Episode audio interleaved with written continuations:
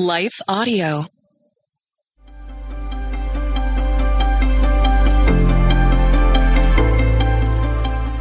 Welcome to the Crosswalk Devotional. We're so glad to have you as a listener. Today's topic is finding the joy in serving others. We'll be right back with a brief message from our sponsor.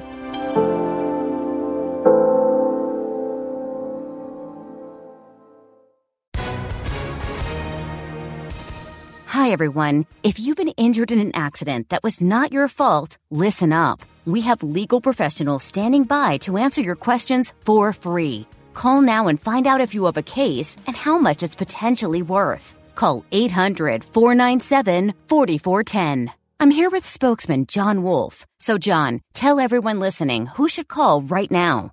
Well, Maria, first off, thank you for having me here. It's always nice to answer the listeners' questions. Now, as far as who should call in, anyone who's been injured in an accident and think you deserve compensation, give us a call right now. 800 497 4410. You'll find out if you have a case and how much it's potentially worth. Thanks, John. You heard it, folks. Take advantage of this opportunity and call now. 800 497 4410. Advertisement sponsored by Legal Help Center may not be available in all states.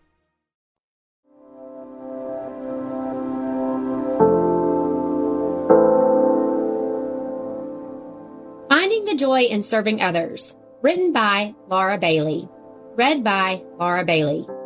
Whatever you do, work at it with all your heart, as working for the Lord, not for human masters, since you know that you will receive an inheritance from the Lord as a reward. It is the Christ Lord Jesus you are serving. Colossians 3 23 through 24. Why isn't this sticking? Frustrated, I ripped the fragile tissue paper, knowing it meant starting again from scratch.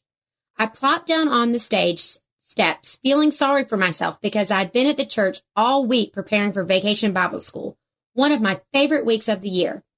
At least it used to be. Everything okay? A nearby friend playfully asked.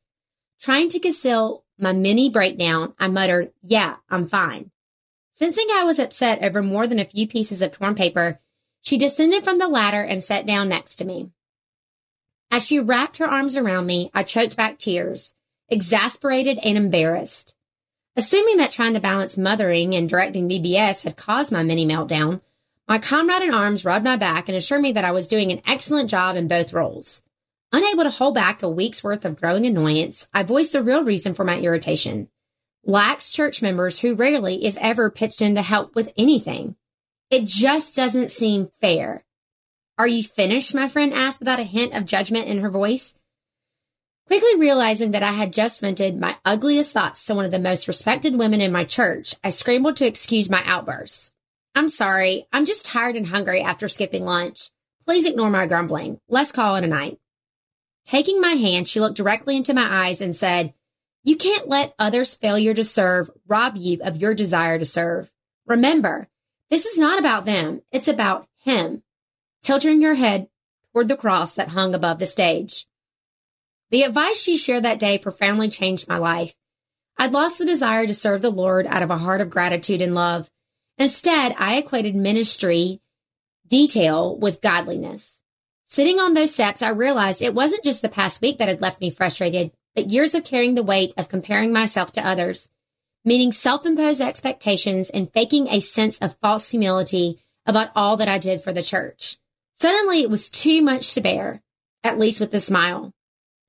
Growing up in church, I'd heard numerous sermons about being joyful in all circumstances, doing everything without grumbling or complaining, and humbly serving others. I actually framed Colossians 3 23 through 24 to hang by my desk at work as a constant reminder that God called me to work with all my heart for His glory in whatever I do. Sure, I genuinely enjoyed planning and leading programs for our church, but wanted people to know how much time and effort I'd put into the process. If someone else received recognition for something I'd made happen, I became agitated and resentful. Critical and judgmental of other members who weren't actively serving, I figured they were spiritually immature or outright disobedient Christians. All the while, I inwardly praised myself for my commitment to the Lord's work and being a faithful follower. I realized that my trying to outdo my fellow sister and brother in Christ pleased neither the Lord nor me. Joy, happiness, and self worth no longer depended on everything going perfectly at Vacation Bible School, nor did praise for all of my input. Although recognition and compliments for a job well done do encourage and lift up, they were no longer the reason I signed on when our church presented opportunities. My volunteerism now stems from a heart filled with love for Christ and a desire to bring honor and glory to Him instead of myself. After that conversation with my friend that day, I like to report that irritation at others' unwillingness to roll up their sleeves to help shoulder our church's needs never surface. But it does at times. However, my heart's perspective is firmly focused on the eternal, not the temporary. I'm learning to cheerfully serve even in those unseen areas, even when others do not. Content without the praise of man and confident that it is not what I do, but my genuine willingness to do whatever God intends for me. I count it all joy. Intersecting faith and life.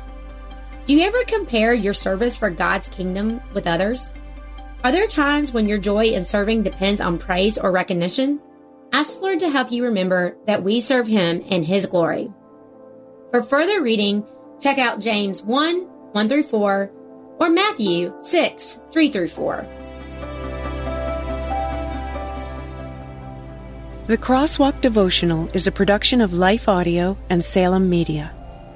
If you liked what you heard today, please take a second to rate and review this podcast in your favorite podcast app so that more listeners like you can find the show. For more faith filled, inspirational podcasts, visit us at lifeaudio.com.